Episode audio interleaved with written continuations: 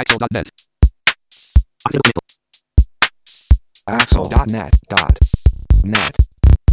こんにちは。アクセシビリティの情報サイトアクセルがお送りするポッドキャスト第88回2016年3月2日頃配信予定号です。中根です。なんちゅうか、ほんちゅうか、いや、なんつったって野球は巨人、視界は巨船だっつって、葉っぱ踏み踏み。葉っぱ。はっぱー。88度見まして、インフォアクションの植木です。山本泉です。はい、よろしくお願いします。よろしくお願いいたします。しししっていうカッパか今日、ふみふみは若干読めたんだけど、まあいいや。今日二つ重ねましたね。ね重ねましたね。まあ、そうですね。あ、そうですか。それは、あ、なんか似てる気がせんではないけど、まあ。ちょっとまあ、あの、落差がね、これまでのとね、あ、そうですね。ありますからね。少々似てれば十分似てるような気になるっていう、この恐ろしさ。あ、こう脳内保管がだんだんできてくるってやつ作ですね。戦通り、オーライあの、それだけで笑いを取ってしまうので、はい。まあ、いいんじゃないですかね。まあ、そうですね。は。はいい。馬場さんありがとうございます。はい、どうも。どうも。ということで、88回目。これは3月2日ぐらいに配信ということで、3月2日って、3月2日でミニで、ミニく、あの、車のちっちゃいミニ、はい。3月2日をミニの日という風にして、えーミニという車の輸入元である BMW ジャパンさんが設定したらしいです。ほで、別にその、車のミニ、クーパーとかミニとかを愛そうとかじゃなくて、うん小さいものとかミニチュアを愛そうという日らしいです。ほはい。ということで、ちっちゃいものですね。何かしら、中根さん、植木さんが、こう、ちっちゃいもので驚いたとか、ちっちゃいものでこうなったとか、なんかちっちゃい話、う。ちっちゃい話？ちっちゃい話？ちっちゃい話、もしありましたら、ちっちゃい話ね。はい。ちっちゃくて、何かがちっちゃくて驚いたっていうことは結構、これまであったような気はするんですけどね。そのた、はいその度に驚いてはいるんでしょうけど、すぐ忘れちゃうんですね、これがね。そうです。当たり前になってしまうんですよね、そ。うそうそうそう。多分、例えば、最初に僕、あの、えーっと、ノートパソコンとかの、あの、バッテリーパックを見たときに、こんなちっちゃくていけるんだって思っああ。買い替えるたびになんかあるような気がするんですけど、そうですよね。携帯電話とかもなんかバッテリーパックがある時突然ちっちゃくなったりとか。そうですよ。どんどん昔、携帯電話ってちっちゃく、どんどんちっちゃくなっていっていて、あ、そうそうそうそうそう。で、今はなんかスマホ、もうどんどんちっちゃくなってるのに、最近はどんどんスマホが大きくなってきてますもんね。なってますね。謎の。うんそうなんですよね。まあ、携帯電話の話もしましたけど、あの、ナノシムっていうんですか？最近のあの、えーっと、iPhone とかに入ってるシム。シムカードあれ、あんなのにそう俺たちは左右されてるのかと思うと、ちょっと腹が立つぐらいちっちゃくないですか？あれ、落としたら最後ですよね。最後ですよ。あんな絶対見つかんないでしょ、あんなの。あの、毛の長い絨毯のところとかに 落としたら、すごい、中根さん死活問題になるじゃないですか。えもうあれ、あれ大変ですよ、あんなの落としたら、本当に。本当にそうですよね。あれ、で、また、出してもいいですけど、入れるのも大変そうですよね。つまんでも。指の先よりちっちゃいし。うん。あれ、まあまあ、気をつけないとちょっと危ないですね。なんか、うっかり変変な風に中に入っちゃったりするとね、出てこなくなっちゃいますからね。うんそうですよ。よね。うんピンセットですよね。うん。まあ、気をつけてればね、指で十分いけますけど、でも、うん一円、一円台もよりちっちゃいですからね、明らかにね。もう、一円玉どころか。うん。すごいちっちゃいですよね。そう、なんかね、あれ、あれ、あれに、あれで、こう、なんだろう、あの、シムロックがかかってるかかってないで、右往左往したりとかっていうのは、非常にバカバカしいなって思います、うんあのサイズを見るたびに。あと、なんかそれ用のアダプターも最近売ってるんですよね。そのサイズが大きく。あ、ありますね。大きくでき機種によ。ってってやつもありますよね。うん。すごい。SD カードっぽい。そうですね。ねはい。そんな感じですね。ありがとうございます。じゃあ、植木さん、ちっちゃいものって、まあ、そうですね。僕の場合はやっぱり、馬場さん大きいもん体がなずいぶんでかいもんですからね。そうですよねまあ、2メートル9センチですからね。ああ、はい。まあ、東洋の巨人なんて言われますしね。ええまあ、そういう意味ではどうだろうな。何、何でもちっちゃいですよね、馬場さんからすると。そうですね。まあ、ジャンボもね、ジャンボ鶴田なんつってって、僕らちっちゃいですからね。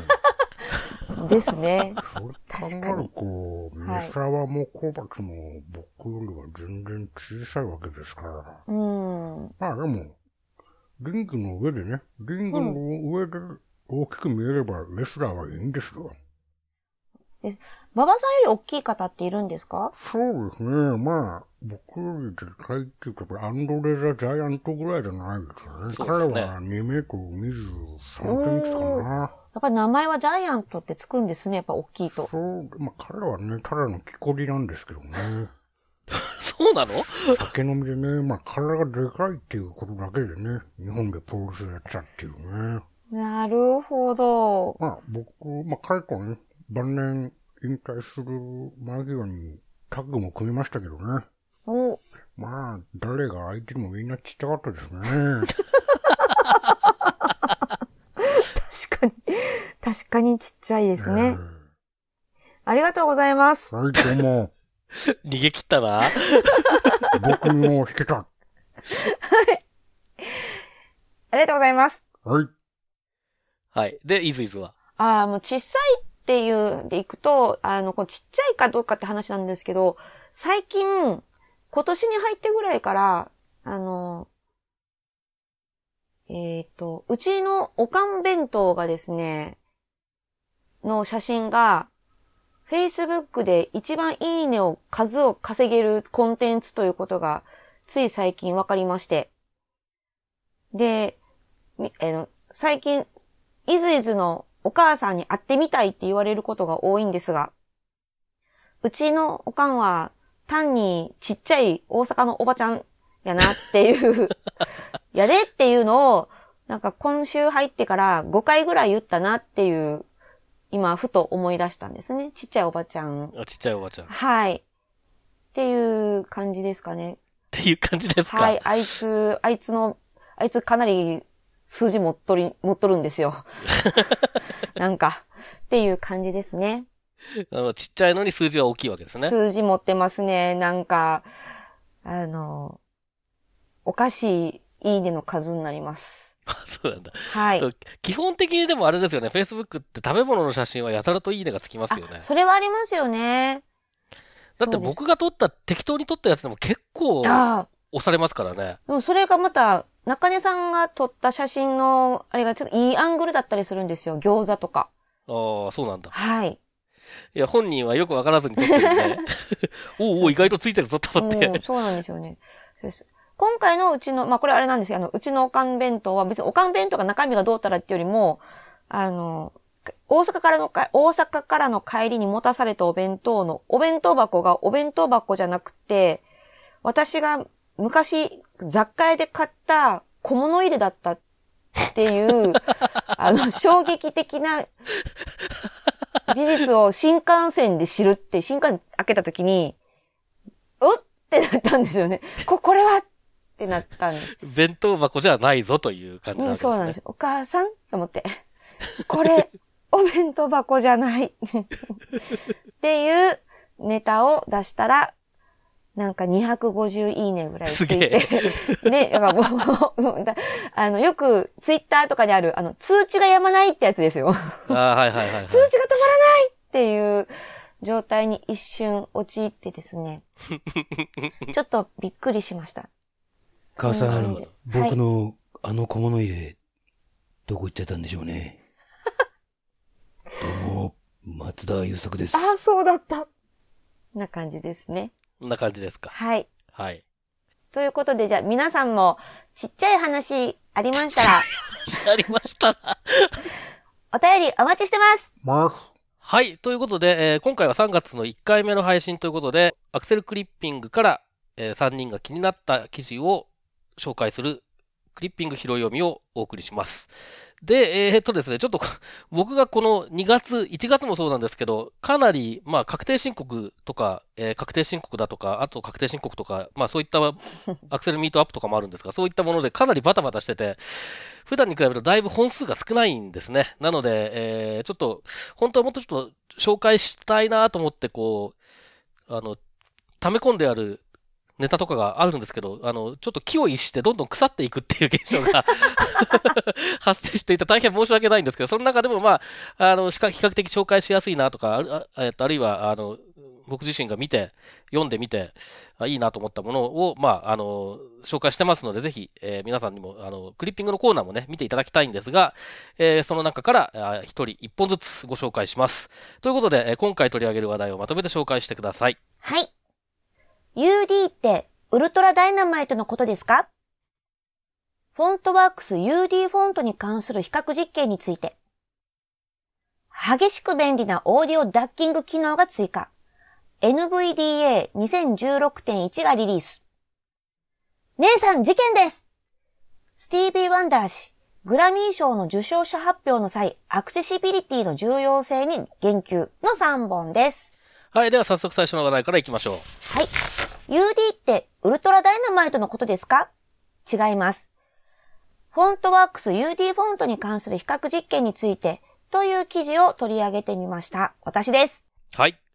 フォントワークスというフォントを扱っている福岡にある会社さんのお知らせになるんですけども、ウェブ制作やってる方はとっても、えーと有名な会社で、ウェブフォントなどいろいろとフォントを提供している会社になるんですが、フォントワークスさんで作られているフォントの中で、UD フォント、ユニバーサルデザインフォントについて、えー見やすいかどうかの比較実験を行ったという記事になります。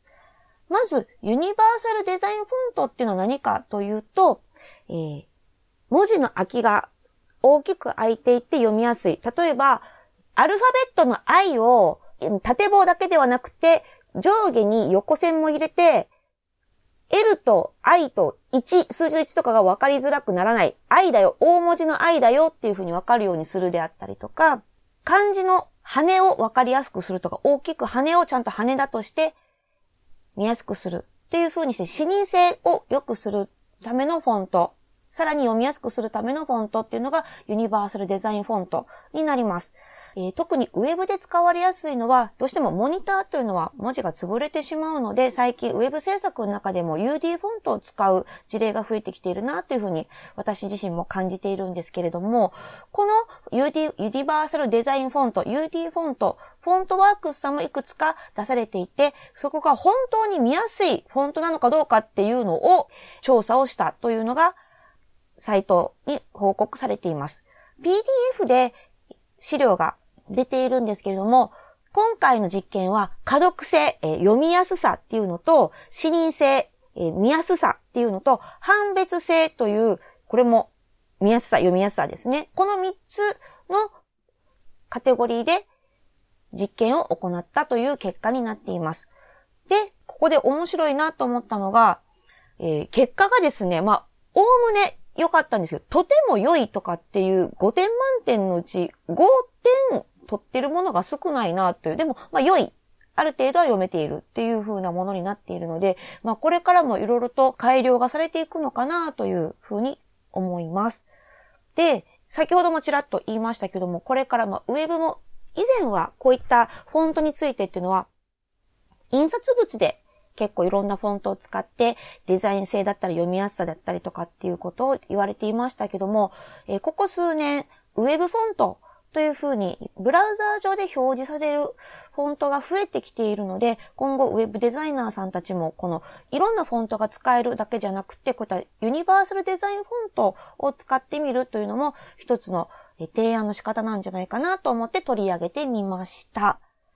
ということで、こちらユニバーサルデザインフォントについてなんですけども、最近本当にフォント自体も熱く最近流行っているようで、今後今年は結構こういった話題が多いかなと思うんですけど、植木さんこのフォントについてって何か最近話聞いたりとか、仕事のその中とかでもあったりしますか？まあ、そうですね。そこにこういうとじゃ話はないんですけども、えー、止めてもらえば普通に喋るんですけどね。あ、じゃあ止め、られないと、このま そうですよまね通。さなきゃいけないのかな。そうですね。ああのーもうお腹いっぱいです。はい。えーっとですね。特に、うーん、どうだろうかな。あんまり、これといって話題になったことはございませんが、はい。えーっと、自分のサイトを粛々と作り続けておるのですが、そこでまあ、えー、ウェブフォント的な、えー、UD 的なフォントを使おうかなと思ったりはしているところではありますが、はい。どうでしょう、まあ、ウェブフォントとかが実用的になればなるほど、こういうものをウェブでも使うケースは増えてくるような気もしますし、増えてくるといいなとは思いますね。ですね。なんか、最近、日本語ウェブフォントを使用している60のウェブサイトってまとめとかも見ていても、UD フォントを使われているところが多いなという気がしています。ああの、増えてきてるなっていう気がします。これまた後ほど、えーまとめの URL サイトに、じゃあ紹介しようと思います。あの、えっと、アクセルクリッピングでもいくつか UD フォントだとか、あとディスレクシアの人にとって読みやすいフォントの話題とかもね、取り上げていって、えーここ2、3年でちょっと、そういう話は確かに増えてきてるなという印象はありますよね。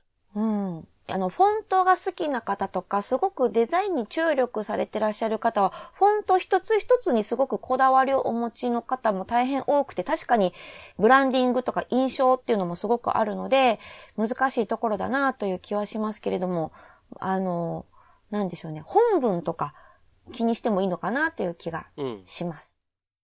そうですね。まあなんかうん、サイトのね、それこそ全体的なイメージを作るところとかともかくとしても、本文で比較的長かったりするとね、やっぱりそうですよね。読みやすさ重要ですもんね。ね、だと思います。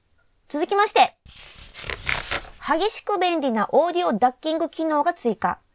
NVDA2016.1 がリリース。ということで、中根さんお願いします。はい、えーっと、3ヶ月に1回新バージョンを着々とというよりも粛々とリリースしている NVDA、えー Windows 用のオープンソースのスクリーンリーダーですけれども、えーこれの最新版2016.1というのが、まあ、2月の半ばですね、えーに公開されました。で、えー NVDA 日本語版と言われるものも、もう、あの、本家の2016.1が出た、ほぼその日ぐらいに、えーと、リリースされています。で、えーと、まあ、いくつか、まあ、改善点はあるんですけど、今回僕自身がいいなと思ったのは、えっ、と、オーディオダッキング機能という機能で、これ何かというとですね、ちょっと実際にどんな感じかちょっと聞いていただくのがいいかなと思ってデモを、えー用意しましたけれども、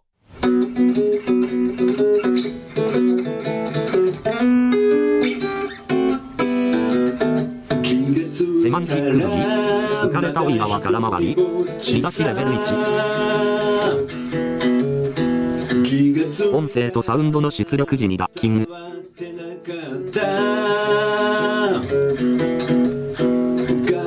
キング見出しレベル1セマンチックブギ浮かれたオイラは空回り。もうダメだ5アクセシビリティをテーマにしたオリジナルソング第2弾丸 WAI- アリア全盛の昨今にあってセマンティクスの重要性を訴えかける渾身のブギ丸。直せない Oh no ああどうしてえっ、と、こんな感じであの、例えば YouTube で何かを再生しているときに、そのページ上にある、例えばコメントですとか、あるいは、まあ、タイトルですとか説明とか、そういったものを読もうと思うと、まあ、普通に画面を見てる人は当然、画面を見れば済む話ですね。ところが、NVDA とかスクリーンリーダーを使っている場合は、それが発生する声をちゃんと聞かなきゃいけない。けれども、えー今までですと、その YouTube で再生している動画の音声に、その、えー NVDA の声が書き消されてしまうということが起こるわけです。なので、音を消さない限り、YouTube の音を、まあ、止めるなり、ミュートするなりしない限り、まあ、あるいはボリュームを下げ、何らかの方法で下げるか何かしない限り、その NVDA の言ってることが、どうもよく聞き取れないぞっていうことが、まあ、よく起こるんですね。で、YouTube なんかの場合だと、わざわざ聞きに行くわけだからいいんですけど、あの、いきなり開いたページでなんか、えーよくわかんないムービーが30秒ぐらい再生されたりするとですね、この野郎と思うんですけど、この野郎と思っても、それを止める方法がよくわからない。その、その止めるボタンを探そうと思っても NVDA の声が聞こえないから探せない。え結果として、えタブを閉じるっていうね、その、コンテンツ提供者にしては一番やってほしくない行動を取るしかなくなるわけですね。というのが今までです。で、これを解決しようというのがオーディオダッキング機能と呼ばれる機能で、えこれ、まあ、設定で、え動作が3つあるんですけど、今まで通り何も起こらない、え何も変わらないっていうモード。それからもう1個は、えーと自動的に NVDA が喋ってる時だけそれ以外の音を、えー下げてくれる。えーですから、今のように、えー YouTube でかかっている音が少し下がるわけですね。で、えー NVDA が何を言ってるか聞き取れるようになると。えーで、えーもう一つの機能は、その NVDA が、えー喋り終わっても、そのオーディオダッキングがずっと続いてるっていう状態ですね。えーつまり、その音量が下がった状態が続いている。で、喋り終わったら元に戻るっていうのと、まあ、要するにこの2つの、えーモードがオーディオダッキングにはあって、で、まあ何もしないっていう3つ目のモードがあるというような感じで、これね、結構重大なんですよ、やっぱりう。んで、すごく便利。で、えっ、と、ちょっと面白いというか考えなきゃいけないなと思うことは、えー WCAG なんかで、えっ、と、唐突に音が鳴るサイトはやめましょうっていう、まあ、サイトはって書いてないですね。えーそういうコンテンツはやめましょうみたいなのがあるんですけれども、今までそういう機能がなかったので、オーディオダッキングみたいな機能がなかったので、これは非常に有益なアドバイスと言えたんですけれども、この機能が出てくると別にそこまで重要じゃないよなっていう感じに変わるんですね。なので、WCAG なんかも結局こういう技術に合わせて変化していかなきゃいけないんだなっていうことをの、まあ、すごいいい例だなというふうに思って、えーちょっと受け止めています。まあ、いずれにしてもかなり便利なので、これ NVDA 使っている方なんかは特にね、えー活用されるといいんじゃないかなということを喋ってる、えーのを聞きながら NVDA を操作すると多分僕の声がこう、ふって下がって何を言ってるかよくわかんない状態になるっていうね、そういうことで、えーまあ、あんまり、ポッドキャストを聞いてる間に対応されても困っちゃうんですけれども、えーそういう機能がありますということです。あのー、BGM として、後ろに流れてる風に聞こえたりってそうです、そうです、そうです。感じですよね。そうです。だから音楽なんかはをかけながら作業したりするときなんかにはすごく便利なはずですね。あー、すごい。それが、NVDA にこん今回新しく、はい。今、他のスクリーンリーダーではあるんですか？えー、っとですね、最新版だともしかしたら他のやつでもあるのかもしれないんですけど、あんまりちゃんとそういう話を聞いたことがあ、記憶がないんですね。もしかしたらあるかもしれないです。うー。植木さん、このオーディオダッキングの機能とかって、はい使ったことあります、まだないです。おー。すごい、じゃあ、これから、すごい、でもじゃあ、それを聞くと、画期的そうですよね。そう、一応ちょっと自分でも実感してみたいですね。ねえ、ちょっとやってみたいです。まあ、ぜひぜひ。またじゃあ、これも、まあの、このオーディオダッキング体験してた方とか、き普段やってるよっていう方いらっしゃいましたら、ぜひ感想も聞かせてください。お待ちしてます。はい。続きまして、姉さん事件です。スティービー・ワンダー氏、グラミー賞の受賞者発表の際、アクセシビリティの重要性に言及。ということで、こちら、植木さん、お願いします。はい、えー、グラミー賞。イディーズはご存知でしょうか？はい。めっちゃいろんな音楽のすごい人たち採点です。だね。です。で、まあ、えー、こいつだっけ ?2 月。2月16日であす。、もうそそんな前か。2月16日、火曜日に。火曜日。はい。えっと、ワウワウにて生中継って書いてあったので。あ、あ、えっと、あ、でも、すいません、間違えました。アメリカ時間は2月15日の午後5時でした。ああ、なるほどね。はい。はい。で、まあ、えー、ご覧になった方もいらっしゃるかもしれませんが、まあ、あるショーのプレゼンターとして、あのスティービー・ワンダーが登場しまして、で、こう、だいたい言うときってあの、プレゼンターの人がいろいろこうスピーチ的な軽い小話をするじゃないですか。小 話じゃないこうな。アメリカンジョーク的な、まあはい。ミ、ミニ、ミニプレゼン。違うな。ミニプレゼンラライトニングトークじゃないけど。LT みたいな、そうですね。はい。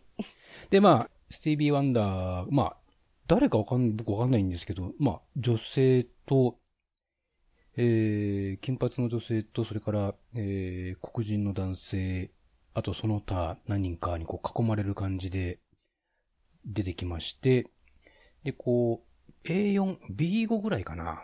のそうですね紙をこう、自分のおちょっとお腹の上あたりにこう、お置いた感じで、で、その上をこう、指をこう、左右に走らせてる素振りが見えたんですけど、まあ、あの、展示で、今から誰が受賞したかを発表するっていう封筒ですよ普ね。通、封筒で、封筒を開けて、その中にこう、紙が入ってるっていう感じなんですけど、あの、スティーブ・ワンダの場合は展示で、これは展示だから俺にしか読めないよみたいな感じのこう、ジョークを言ったりしてですね、会場はどっと湧き、湧いてからのの、誰が受賞したかを言う前に、一言を物申すと、おー。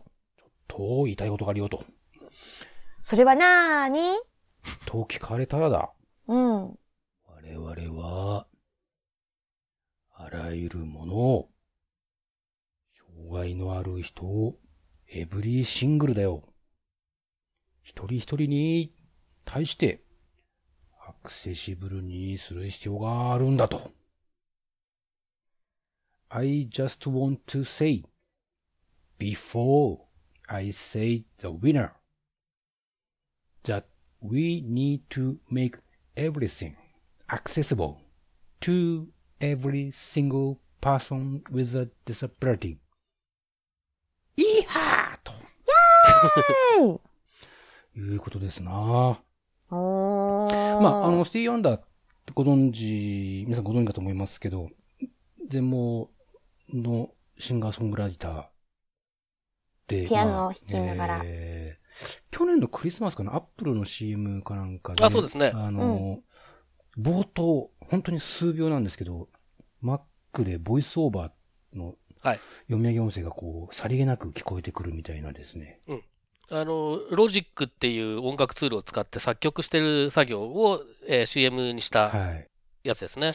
なんていうのもありの、まあ、今回のグラミー賞でこんな素敵なコメントがありので、あの、まあ、スティーブ・ワンダーといえば毎年ですね、3月、2月3月にアメリカで開催される C さんっていうカンファレンスに必ずおこっそり来てまして、また、まあ今年も姿を現したら大変な例年以上の騒ぎになるのかななんて思ったり、思わなかったり、ラジバンダリです。バンダリ。以上です。はい。これ、中根さん、このスピーチはいかがでしたか？あの、文字にすると、まあ、すごくシンプルな、えーステートメントなんですけど、やっぱり、あの場でああいう形で話してるのを聞くとすごくパワフルだなという。まあ、正直、結構、あの、感動したというかね、えーそんな感じでしたね。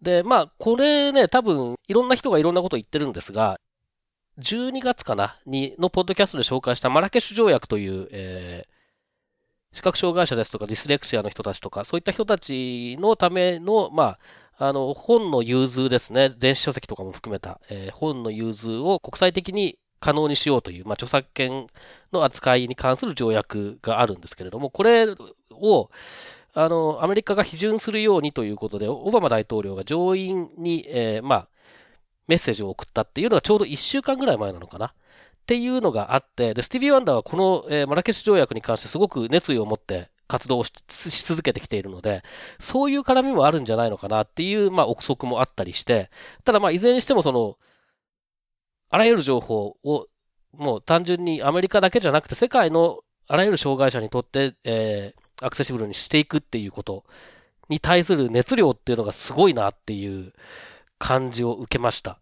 で、えっ、と、ちょうど僕が中学生の頃ですから30年ぐらい前に、えっ、と、スティービー・ワンダーってアパルトヘイト、反アパルトヘイトですごい活動していた印象があって、その時もやっぱり、まあ、長にこそ住んでないですけど、えー黒人で当事者ですから、あの、やっぱりすごい情熱を感じたんですけど、その時と同じような、やっぱり当事者としての情熱っていうようなものを感じさせるぐらいの、まあ、パワーのある、うーん、声だったなというふうな印象でしたねう。ーんすごいなぁあぜひ皆さんもこのビデオ、あの3分ぐらいの短いビデオですので、どういったシーンだったのかをぜひご覧いただけたらなと思います。はい。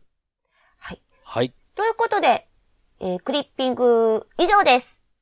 はい、えー、ということでクリッピングは以上なんですけれども、今回は久々にちょっとメルマガの宣伝をしたいと思います。はい。で、えー、アクセルメールマガジンを、ポッドキャストを配信していない、えー水曜、週の水曜日に各週で出しています。で、こちらの方は有料で、えー発行していて、このいただいている購読料で基本的にはアクセルは運営しているということになっておりますので、えーぜひ皆さん、あの、ご購読いただけると大変、大変、ものすごく非常に嬉しいんですけれども、あのーしばらくね、メルマガご紹介してなかったので、たまには紹介しようっていうことではあるんですが、実はちょっと新連載というのがですね、1月の2回目に配信したメールマガジンから開始されました。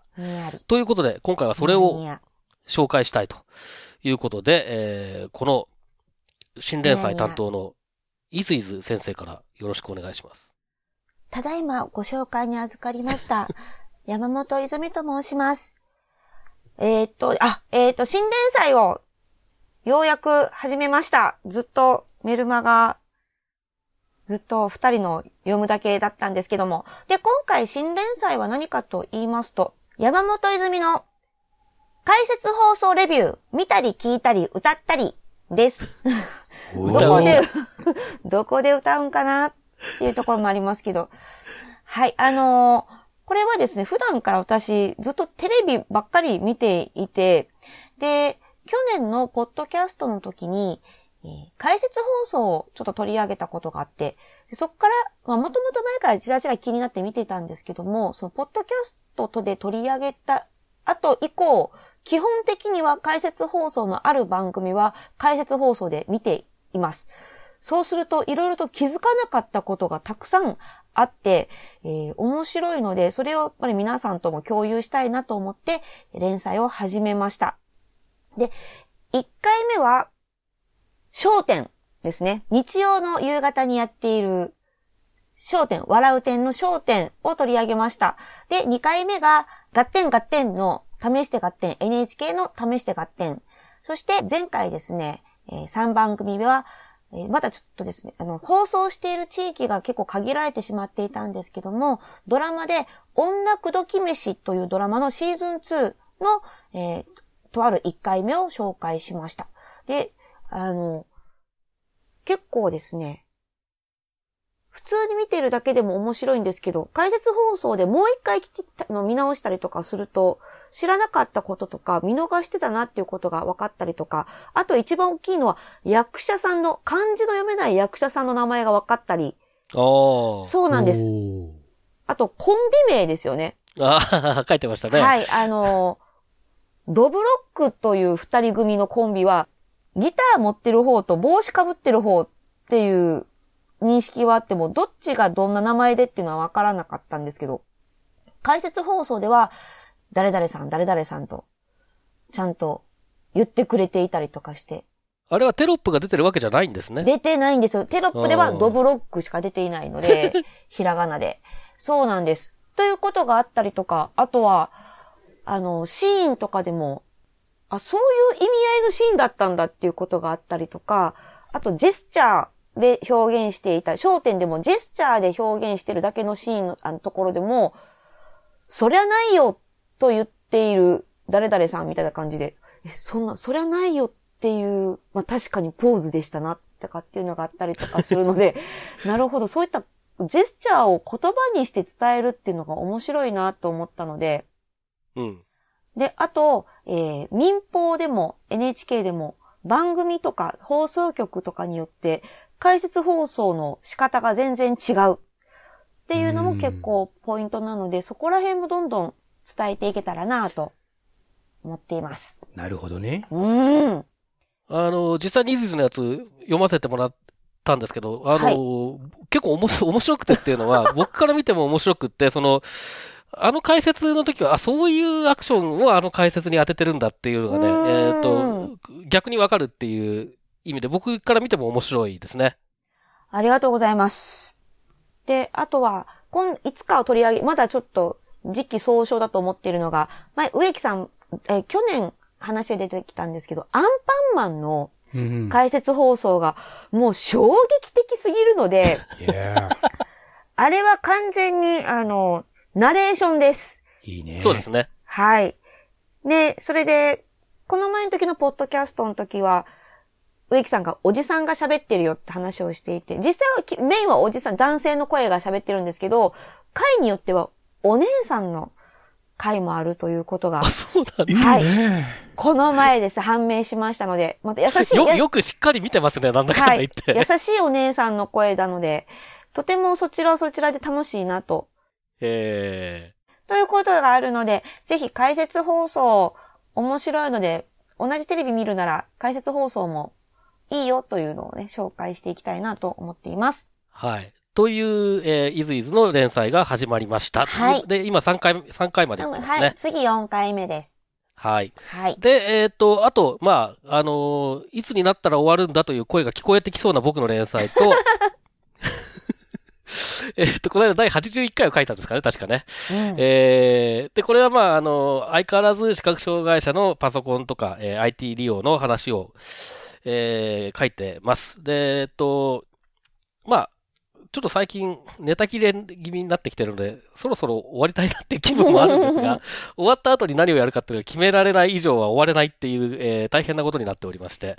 でもこれはまだしばらく続くかな。まあ、100回までなんとか頑張りたいかなとは思ってますけど、どうなることやら。で、えっ、と、あと植木さんが、えー面白い、興味深いブログ記事、その他、えーまあ、ネット上の話題ですね、を、えー見つけてきて、で、まあ、それを、えっ、と、比較的しっかり解説してくれるという、そういうありがたい記事がうん。あります。多分、まあそうですね。あの、役に立つので言うと、一番役に立つかもしれないですね。で、その次がイズイズで、その次僕はもう、あれはただの、なんというか、あの、暇つぶしの読み物なので、えーっと、いいんですが、いそういう、そういう、あの、役に立つ連載も、えー続いているという、えーメールマガジン、えー出しておりますので、ぜひ、えーアクセルをサポートしてやろうという方は、ご購読いただけると大変ありがたいです。で、今は、月額864円、えーという中途半端な価格でお送りしてますけれども、えっ、とですね、メルマガの販売のシステムをちょっと、えーなんとかもうちょっと安くできるようなものに変えたいなと思って早1年以上、今年こそ、今年こそはい。なんとかしたいと思っておりますので、はい。えっ、と、そうですね、できれば、まあ、それを待っていただいてもいいですけれども、まあ、あの、ぜひね、えーご購読いただきたいと。で、えっ、と、今のシステムですと、最初の1ヶ月は無料です。で、例えば、えーそうですね、月末に、えっ、と、登録、購読手続きをしていただくと、その月に配信されたものがまとめてドーンと届くというふうになっています。で、この月の中、うちに、えー解約手続きですね、していただくとお金はかかりませんということになっておりますので、試しにちょっと覗いてみようっていう方もぜひ、えーご覧いただけると嬉しいです。はい。ということで、本日のポッドキャストは以上です。はい、どうもありがとうございました。また次回です。さようなら。このポッドキャストへの皆さんからのご意見、ご感想を Twitter、Facebook、サイト上のコメント欄、そしてメールで受け付けています。メールアドレスは feedback.axel.net feedback.axel.net です。なお、いただいたコメントなどをポッドキャストの中でご紹介する場合があります。それではまた次回。山本泉の解説放送レビュー、見たり聞いたり歌ったりです。どこで、どこで歌うんかなっていうところもありますけど。